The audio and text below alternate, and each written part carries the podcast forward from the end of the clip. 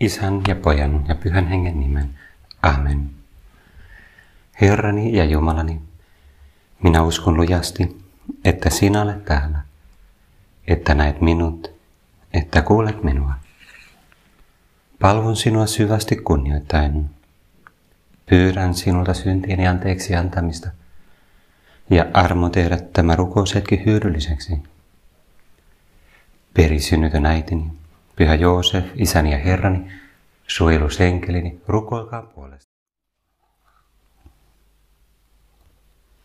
Meidän mietiskelyä varten tänä iltana otetaan alkuun Luukkaan evankeliumin teksti, joka oli ja on messussa tänään. Ja sitten me mennään mietiskelemään vähän tämän päivän, muistopäivää, pyhää, pikku Teresa. Ja ne liittyy jollain tavalla toisiinsa, kuten kohta huomataan. Se evankeliumi on Jeesuksen puheesta opetuslapsille, kun Jeesus lähetti 72 opetuslasta kaksittain edellään jokaisen kaupunkiin ja kylään, johon hän aikoi itse mennä. Hän sanoi heille, satoa on paljon, mutta sadon korjaajia vähän. Pyytäkää siis Herraa, jolle sato kuuluu, lähettämään väkeä elonkorjuuseen. Ja sitten se jatkuu. Monin tavoin Jeesus siinä kehottaa heitä, menkää, minä lähetän teidät kuin lampaat susien keskelle. Älkää ottako mukaan rahakukkaro, älkää laukku, älkää jalkineita. Ja niin edespäin. Irtautuminen maallisista keinoista, maallisesta omaisuudesta ja luottamus puhtaasti Jumalan, Jumalan armoon.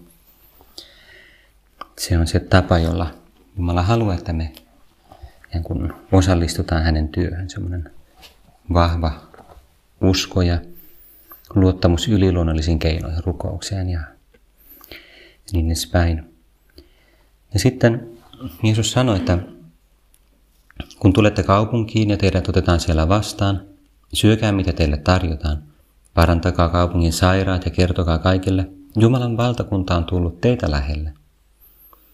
Mutta jos teitä johonkin kaupunkiin tultuanne ei oteta vastaan, menkää sen kaduilla ja julistakaa, me pyyhimme pois pölynkin, joka teidän kaupungistenne on jalkoihimme tarttunut. Pitäkää hyvänänne, mutta tietäkää, että Jumalan valtakunta on tullut lähelle. Minä sanon teille, Sodomakin pääsee tuomiopäivänä vähemmällä kuin sellainen kaupunki. Ja tämän jakson jälkeen tulee se teksti, joka oli tänään messussa – on semmoinen vähän hämmentäväkin teksti jollain tavalla. Siinä Jeesus valittaa tiettyjen kaupunkien tähden siitä, että ne ei ottanut vastaan tätä Jumalan sanaa, tätä viestiä anteliasti. Voi sinua Korasin, voi sinua Betsaida. Jos teidän kaduillanne tehdyt voimateot olisi tehty Tyyroksessa tai Siidonissa – niiden asukkaat olisivat jo aikoja sitten verhotuneet säkkiin, istuneet tuhkassa ja katuneet. Tuomiopäivänä Tyyrys ja Siidon pääsevätkin vähemmällä kuin te. Entä sinä, Kapernaum, korotetaanko sinut muka taivaaseen? Alas sinut syöstään, alas tuonalaan saakka. Se on aika hämmentävä teksti. Jollain tavalla Jeesus tuntuu siltä, että sä niin kun olet vihainen, suuttunut, ehkä ärsyyntynyt ja tavallaan kun todella ilmaiset sanoin ja tuntein ulospäin sitä tämmöistä niin kuin jumalallista turhautumista joidenkin ihmisten reaktioihin, joidenkin ihmisten haluttomuuteen vastata Jumalan lahjoihin. Me voidaan analysoida hieman tarkemmin sitä, että mistä tässä on kyse. Mitä nämä kaupungit Korasin ja Betsaida ja Kapernaum. Ne on kaupunkeja tai kyliä sillä alueella, missä Jeesus saarnasi, missä Jeesus kulki ja teki paljon ihmeitä. Jeesus paransi sairaita, vapautti ihmisiä pahoista hengistä ja monin tavoin näytti teoilla, että niin kuin äsken kuultiin, Jumalan valtakunta on tullut lähelle. Ja mikä oli vialla Jos teidän kadullanne tehdyt voimateot olisi tehty Tyyroksessa tai Siidonissa, missä Tyyroksessa tai Siidonissa ne on kaupunkeja, jossa, jotka oli vähän kauempana, e, Foinikian alueella, eli nykyisen Libanonin alueella, eli niin kuin pakanoita juutalaisten silmin. Jos siellä olisi tehty tämmöisiä voimatekoja, niin niiden asukkaat olisivat jo aikoja sitten verhoutuneet säkkiin, istuneet tuhkassa ja katuneet. Eli he olisi ymmärtänyt, retorinen tapa sanoa, että he tämmöisten, tämmöisiä ihmeitä nähdessään olisi kääntynyt, niin kuin heidän tulisi kääntyä. Ja te sen sijaan ette ole kääntynyt, vaikka te olette. Te olette ollut tosi lähellä, lähellä Jeesusta, lähellä Jumalan suuria tekoja. Niin ehkä teidän ongelma jollain tavalla on se, että te olette liiankin kuuluisia. Te ajattelette, että teillä on jo kuuluisuutta, mainetta, valtaa. Te olette osa Jumalan valtakuntaa, koska te olette tai koette olevan hyviä juutalaisia. Te ette tarvitse tällaista Jeesusta.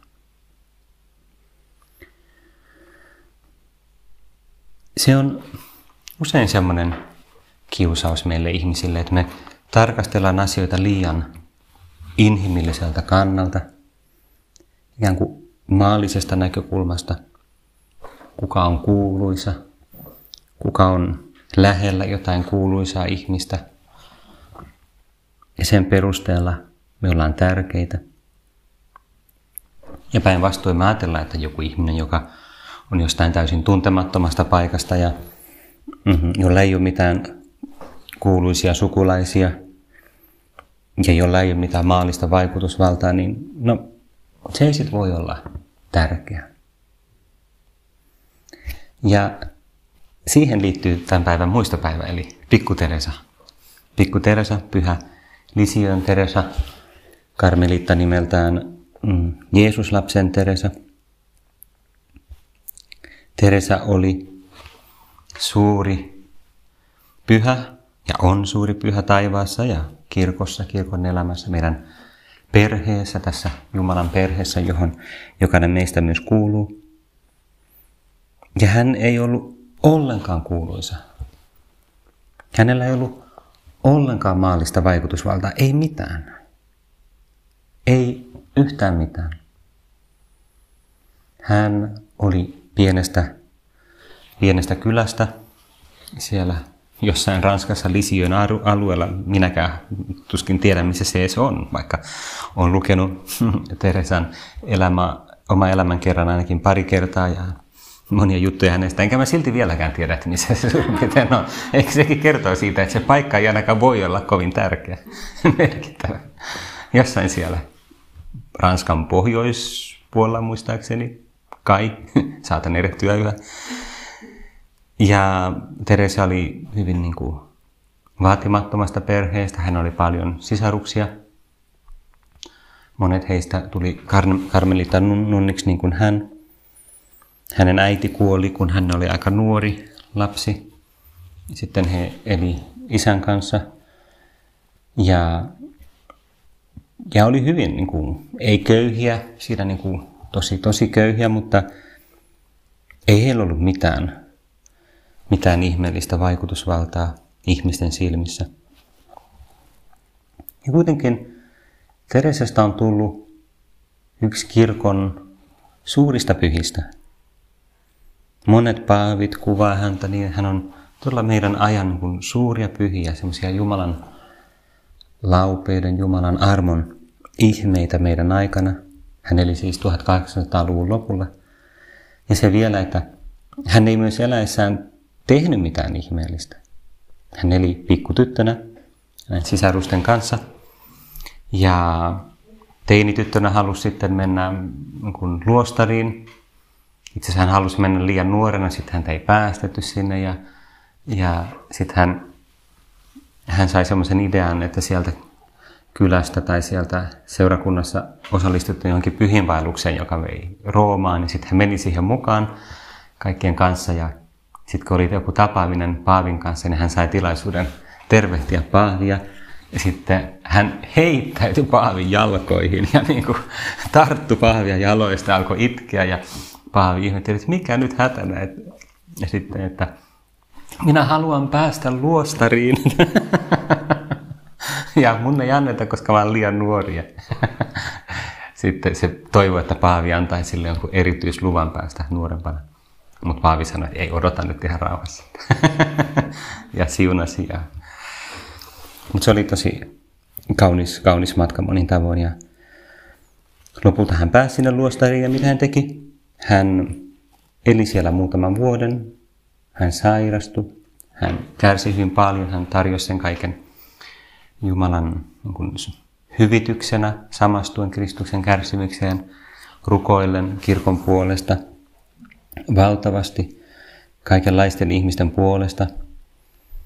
Ja sitten kirjoitti niitä sen ikään kuin ylisisarensa pyynnöstä muistelmia parikymppisenä, parikymppisenä tyttönä kirjoitti muistelmansa lapsuudesta, joka on tosi kiinnostavia tekstejä. Siis todella suosittelen lukemaan. Ja ja on todella kaunis kirja ja vaikuttava. Ja sitten hän kuoli. Siis niin kuin, oliko se 22 vai 23 vuotta vanha. Inhimillisesti ajateltuna voi sanoa, että no Teresa ei voi olla tärkeä ihminen. Ei mitenkään, ei millään mittarilla voi olla tärkeä ihminen.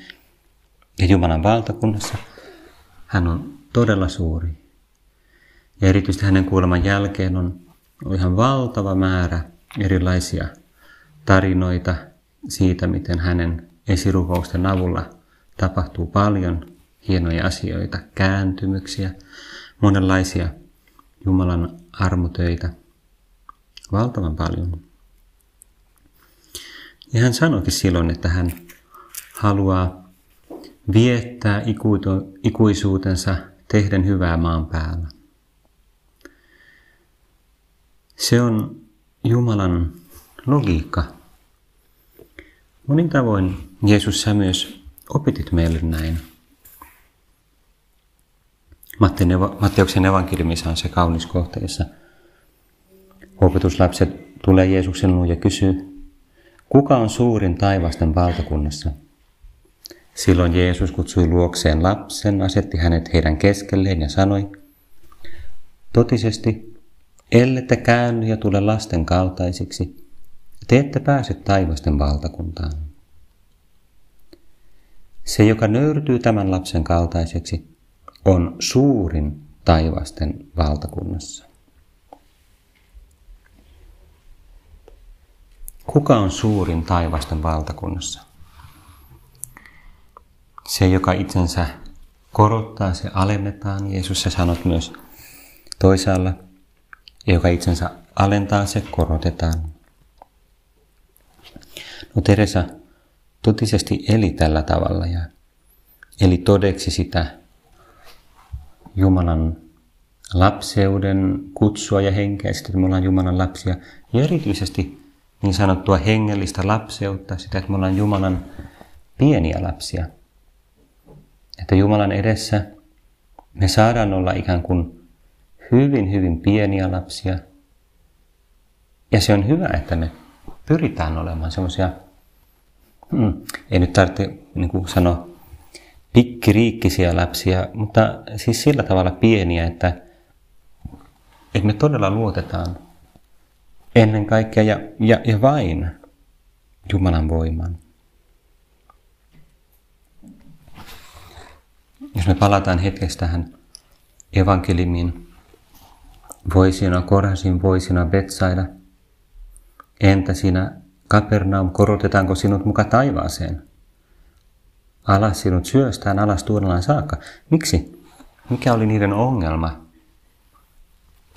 Ja niiden ongelma oli ennen kaikkea joku tämmöinen ylpeys, hengellinen ylpeys, ajatella, että ja kun ajatellaan niitä, niin me, me niin kuin pyritä tuomitsemaan joitain kaupunkeja, jotka oli olemassa 2000 vuotta sitten, ja niiden ihmisiä, vaan se on niin opetus meille, jokaiselle meistä henkilökohtaisesti. Se on se ajatus, että Minä olen tärkeä.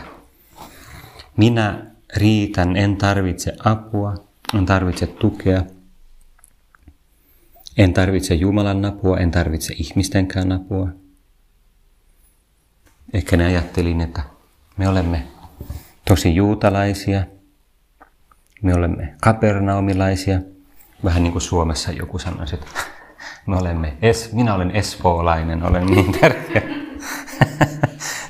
se, se on hyvä puoli, jos on kotoisin Vantaalta, niin sitten voi niin helpompi olla nöyrä. Minä olen ylpeästi Vantaalta ja, ja olen niin kuin, hyväksyn, hyväksyn sen. Että Ehkä joku että minä olen turkulainen, wow, ja kaikki muut katsoa niin kuin, what, mitä, mitä toi luulee olevansa. Ja sitä tamperelaisuudesta voisi sen olla vähän ylpeä, mutta siinä on sentään jotain, jotain luonnetta. No en tiedä, vitsi vaan. Ja nämä samat ihmiset, me, me luetaan toisaalta kuin nasaretilaisista – siitä, miten Jeesus Jeesus palasi kotikaupunkiinsa, niin sitten ne torjui Jeesuksen. Ne torjui Jeesuksen sen takia, että, että se on liian tuttu, liian läheinen. Jeesus lähti ja tuli kotikaupunkiinsa. Kun tuli sabatti, hän ryhtyi opettamaan synagogassa ja häntä kuunnellessa monet kyselivät hämmästyneenä, mistä hän on saanut tämän kaiken – mitä, mikä on tämä viisaus, joka hänelle on annettu? Mitä ovat nuo voimateot, jotka tapahtuvat hänen kättensä kautta?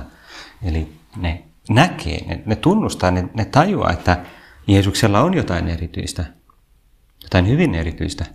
Mutta sitten, eikö tämä ole se rakennusmies, Marjan poika? Näin he torjuivat hänet, kun liian lähellä liian väärällä tavalla läheinen. Väärällä tavalla korostuu se inhimillinen näkökulma. Jeesus sanoi heille, missään ei profeetta ole niin väheksytty kuin kotikaupungissaan, sukulaistensa parissa ja omassa kodissaan. Niinpä hän ei voinut tehdä siellä yhtään voimatekoa. Hän ei voinut tehdä siellä yhtään voimatekoa. Eli kaikki semmoinen vääränlainen itseluottamus, semmoinen ylpeys, luottamus meidän inhimillisiin, niin kuin, inhimilliseen arvoon tai voimiin ja riit, e, e, niin kuin riittävyyteen, niin se kuin sulkee Jumalan armon pois. Me, me itse suljetaan Jumalan teot pois.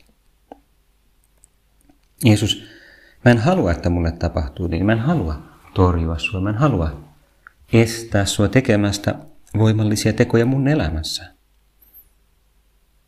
Monenlaista parantamista myös, ehkä fyysistä myös tai henkistä, mun sydämen parantamista, ties mitä. Ja mun läheisten ihmisten. Mä haluan olla nöyrä siinä mielessä, että mä oon niin kuin tarvitseva. Että mä tiedän sen, miten paljon mä tarvitsen. Teresa oli todella, pikku Teresa oli todella mahtava esimerkki siitä. Hän oli tosi syvä tietoisuus siitä, että tarvitsee ikään kuin kaiken. Tästä on hieno teksti pikku Teresan siinä oma elämäkerrallisissa käsikirjoituksissa. Ja mä voisin lukea siitä sen yhden jakson. Se on tosi kaunis ja syvällinen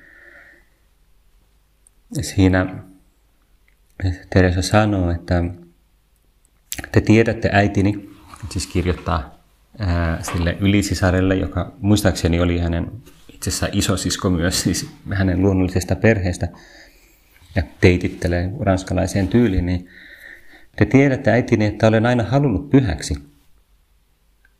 Mutta verratessani itseni pyhiin ihmisiin olen aina todennut, että heidän ja minun välilläni on sama ero kuin vuorella, joka, jonka huippu hipoo pilviä, ja hiekan jyvällä, jota ohikulkijat tallaavat. Sen sijaan, että olisin menettänyt rohkeuteni, vakuutin itselleni, että Jumala ei antaisi meidän koskaan toivoa mitään sellaista, mikä ei voisi toteutua. Ja siksi voin pienuudestani huolimatta tavoitella pyhyyttä. Minunhan on aivan mahdotonta kasvaa suureksi. Ja se on hauska, koska siis pikku Teresa oli ihan fyysisestikin todella sellainen pieni, lyhyt ja silleen niin kuin vaatimaton. Minun on aivan mahdotonta kasvaa suureksi. Siksi minun on tyydyttävä olemaan epätäydellinen kaikki ne puutteineni. Aion silti etsiä keinon päästä taivaaseen kulkemalla hyvin pientä, suoraa ja lyhyttä, aivan uutta pientä, tie, pientä, pientä tietä pitkin. Sitten Teresalle on tullut mieleen tämmöinen hauska vertauskuva. Elämme keksintöjen aikakautta, siis runsaat sata vuotta sitten. Nykyisin ei tarvitse kävellä rappuja ylös. Rikkaiden kodeissa ne on onnistuneesti korvattu hisseillä.